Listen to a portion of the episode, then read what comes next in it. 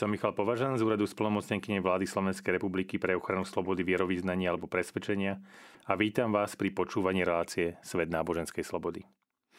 Keď uvažujem o náboženskej slobode, prichádzajú mi na mysle slova kardinála Saka, arcibiskupa Bagdadu a Babylonu, hlavy chaldejskej katolíckej cirkvi, ktorý nás navštívil minulý rok v októbri.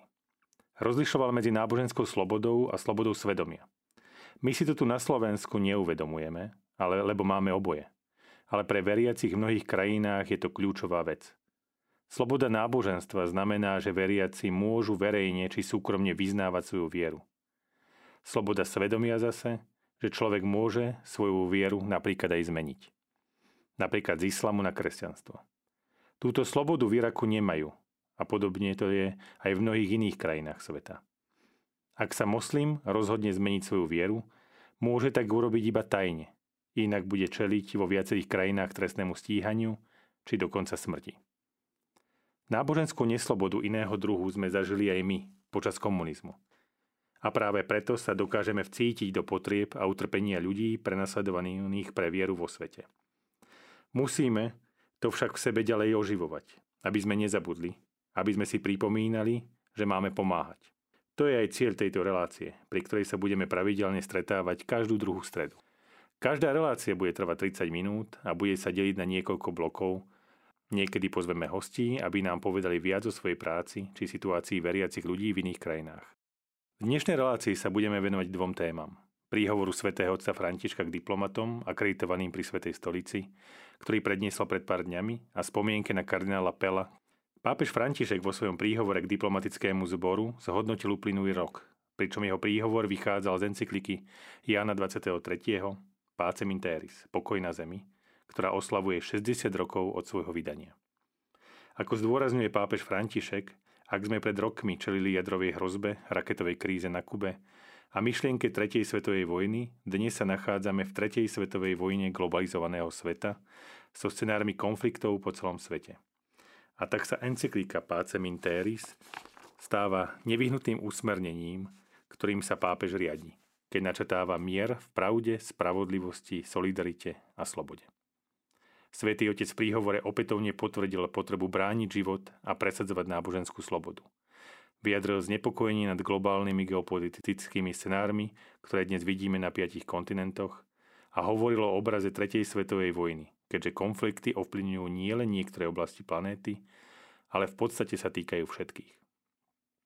Tvárou v tvár tomuto scenáru pápež žiadal, aby sme spoločne budovali mier a oživili demokraciu, ktorá v dôsledku rastúcej politickej a sociálnej polarizácie a rozdelenia v rôznych krajinách slabne. Rovnako slabnú aj záruky slobody a ľudských práv, za príklad dal Peru, Haiti alebo Brazíliu. Úvahu pápež František otvoril spomienkou na pápeža Benedikta a zmienkou o predlžení dočasnej dohody o menovaní biskupov medzi Čínou a Svetou stolicou. Svetý otec povedal – Dúfam, že tento vzťah spolupráce sa môže rozvinúť v prospech života katolíckej cirkvi a dobra čínskeho ľudu. Tieto slova zazneli iba pár dní po stretnutí pápeža a emeritného arcibiskupa Hongkongu kardinála Zena, ktorému Čína umožnila vycestovať na pohre pápeža Benedikta a prerušila jeho domáce väzenie. Kardinál Zen je dlhodobým obhajcom náboženskej slobody v Číne. Napriek svojmu veku, 95 rokov, je veľmi aktívny pri podpore prodemokratických hnutí v Číne, za čo je prenasledovaný. Mnohí si kladli otázku, či kardinál nezostane po pohrebe vo Vatikáne. Kardinál však svoje zotrvanie mimo Číny odmietol a rozhodol sa okamžite vrátiť k svojej cirkvi. Pápež František pripomenul aj narastujúce konflikty medzi Izraelčanmi a Palestínčanmi v Jeruzaleme, ktorý by mal byť mestom mieru, symbolom stretnutia a pokojného spolunažívania rôznych náboženstiev. Zároveň dúfa, že prístup a sloboda uctievania na svetých miestach budú naďalej zaručené a rešpektované. Centrálnou témou príhovoru však zostala vojna na Ukrajine, kde pápež zdôraznil, že k smrti nevinného obyvateľstva dochádza nielen následkom bombardovania, ale aj následkom hladu či zimy. Počiarkol, ako vojna postihuje najzraniteľnejšie obyvateľstvo a rozdeľuje rodinu. Z tohto dôvodu pápež František vyzýva na ukončenie tohto nezmyselného konfliktu, ktorý má dôsledky aj pre iné regióny sveta. Vrátanie dodávok potravín. Pápež František odsúdil aj nerešpektovanie základných ľudských práv, počnúť právami žien slovami. Napriek záväzkom, ktoré prijali všetky štáty, aby rešpektovali ľudské práva a základné slobody každého človeka, aj dnes sú v mnohých krajinách ženy považované za ľudí druhej kategórie. Sú vystavené násiliu a zneužívaniu a je mi odopieraná možnosť študovať, pracovať, prejavovať svoj talent, prístup k zdravotnej starostlivosti a dokonca aj k jedlu. Namiesto toho, tam, kde sú ľudské práva plne uznávané pre všetkých, môžu ženy ponúknuť svoj nahraditeľný príspevok k spoločenskému životu a byť prvými spojencami za mier. Pápež František zdôraznil, že mier si predovšetkým vyžaduje brániť život. A to nie len ohrozený konfliktami, hladom a chorobami, ale aj ten v maternici. Pápež apeloval na tých, ktorí majú politickú zodpovednosť, aby pracovali na ochrane práv slabších a na odstránení kultúry odpadu, ktorá žiaľ postihuje aj chorých, zdravotne postihnutých a starých ľudí. Pritom pripomenul, že existuje zodpovednosť štátov zaručiť občanom v každom štádiu ľudského života až po prirodzenú smrť a zabezpečiť, aby sa každý cítil sprevádzaný aj v tých najchulostivejších chvíľach svojej existencie. Pápež František pripomenul, že právo na život je ohrozené aj tam, kde sa trest smrti nadalej vykonáva. Pripomeňme, že vo viacerých krajinách sveta hrozí smrť za konverziu k inému náboženstvu, ako o tom hovoril aj kardinál Sako. Pápež František počiarkol, že mier si vyžaduje, aby náboženská sloboda bola všeobecne uznávaná, k čomu sa pridáva rozhodné odsúdenie prenasledovania z náboženských dôvodov. Po mesiacoch neobsadenia mandátu Európska únia nedávno vymenovala svojho osobitného vyslanca Európskej únie pre presadzovanie slobody náboženského vyznania alebo viery mimo Európskej únie, ktorý môže mať zdroje a prostriedky potrebné na primerané vykonávanie svojho mandátu. Svetý Otec toto menovanie privítal. Je však bolestné, že sa tak stalo až na sklonku funkčného obdobia súčasnej Eurokomisie, a náboženská sloboda a jej ochrana nie je prioritou Európskej únie.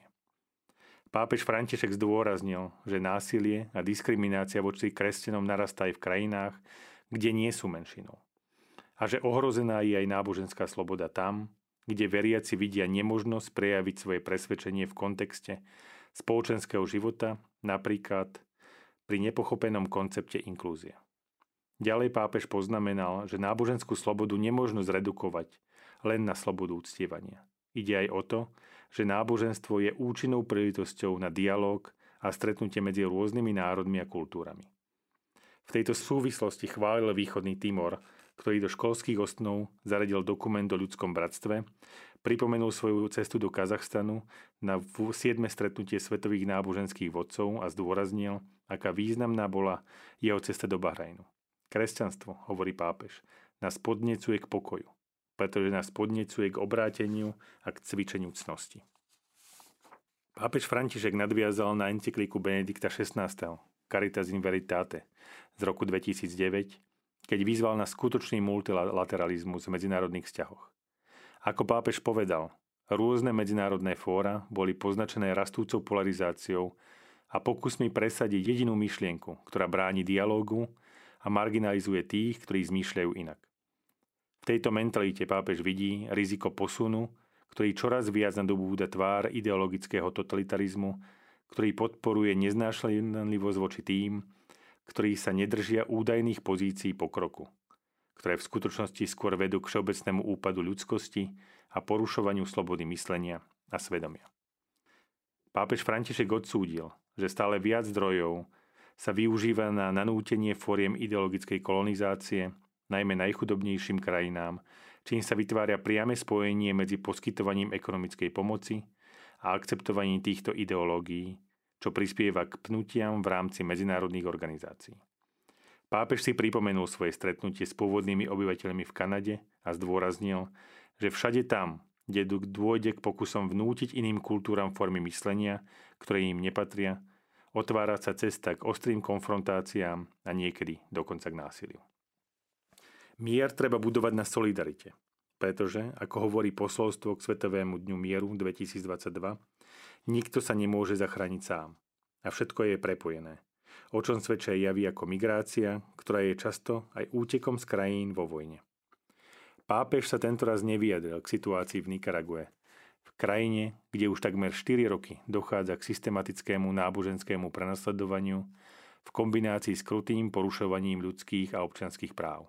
O situácii v Nikaragui sme hovorili pred dvoma týždňami.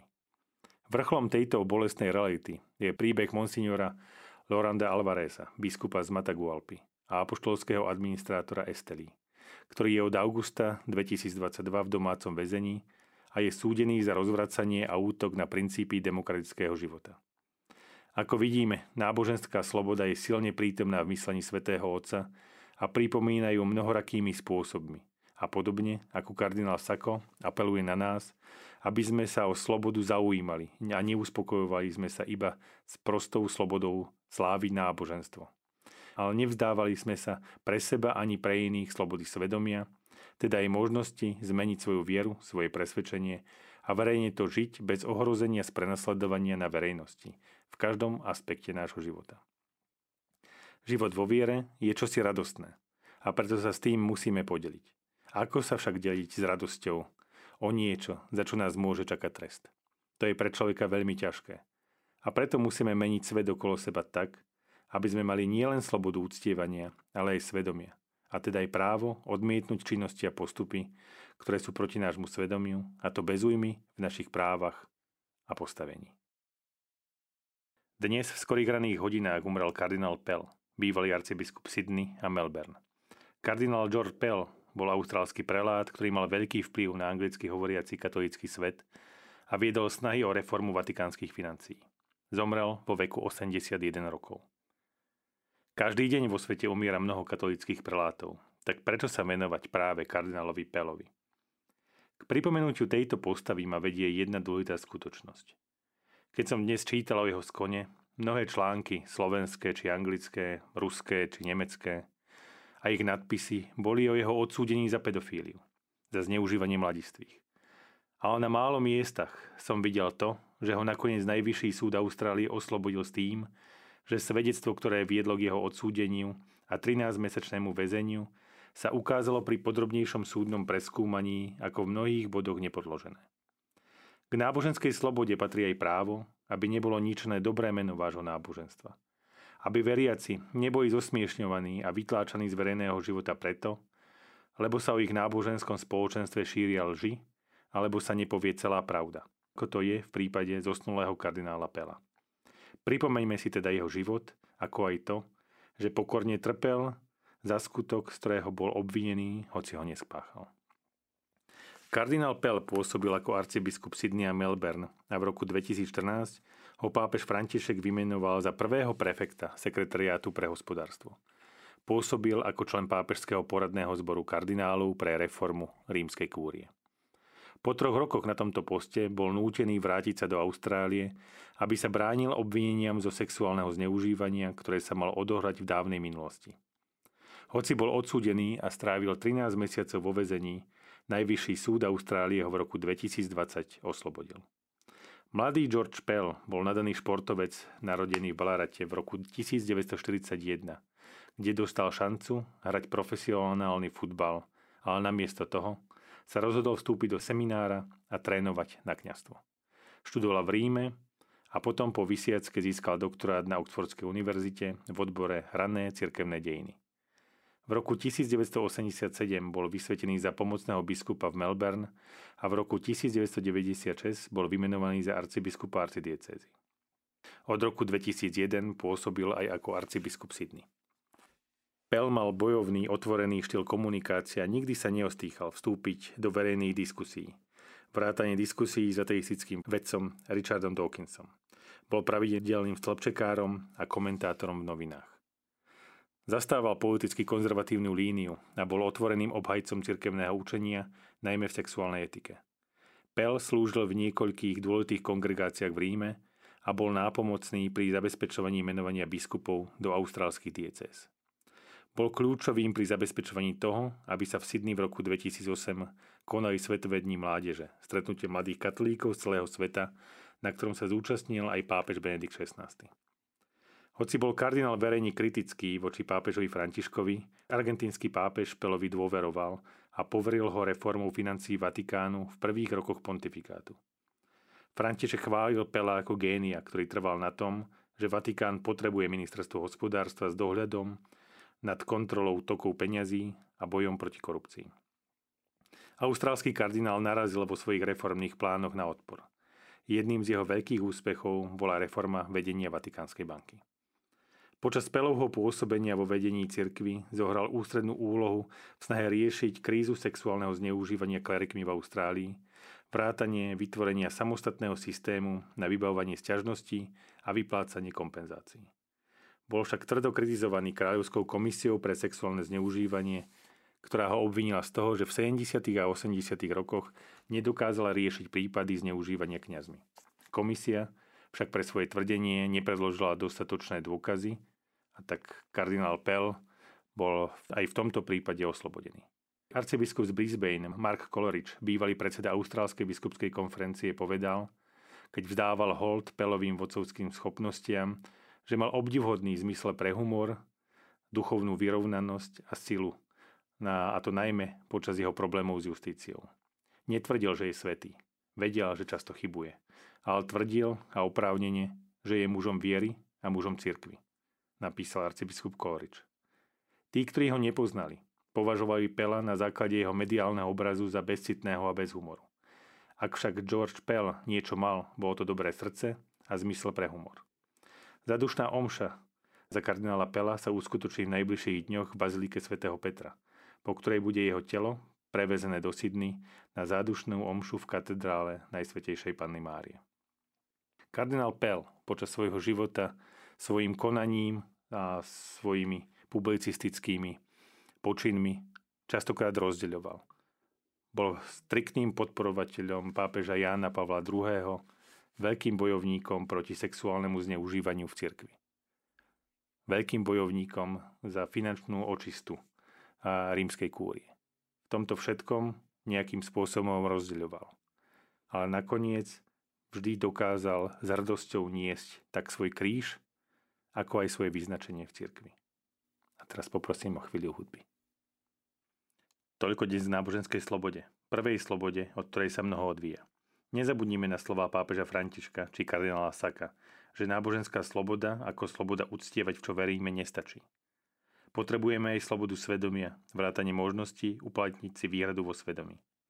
Ďakujeme za váš čas a počujeme sa o dva týždne. Moje meno je Michal Považan a bolo mi cťou byť s vami na Rádiu Mária. Dovidenia.